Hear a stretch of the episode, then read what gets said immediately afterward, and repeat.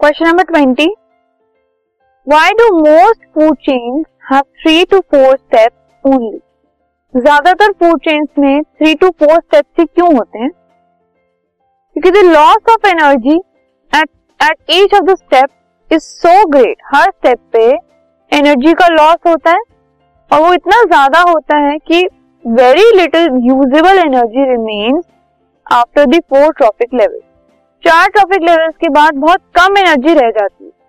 तो इसीलिए food chain जो है जनरली उनमें थ्री टू फोर स्टेप्स ही होते हैं। This podcast is brought you by Hubhopper शिक्षा अभियान अगर आपको ये पॉडकास्ट पसंद आया तो प्लीज़ लाइक शेयर और सब्सक्राइब करें। और वीडियो क्लासेस के लिए शिक्षा अभियान के यूट्यूब चैनल पर जाएँ।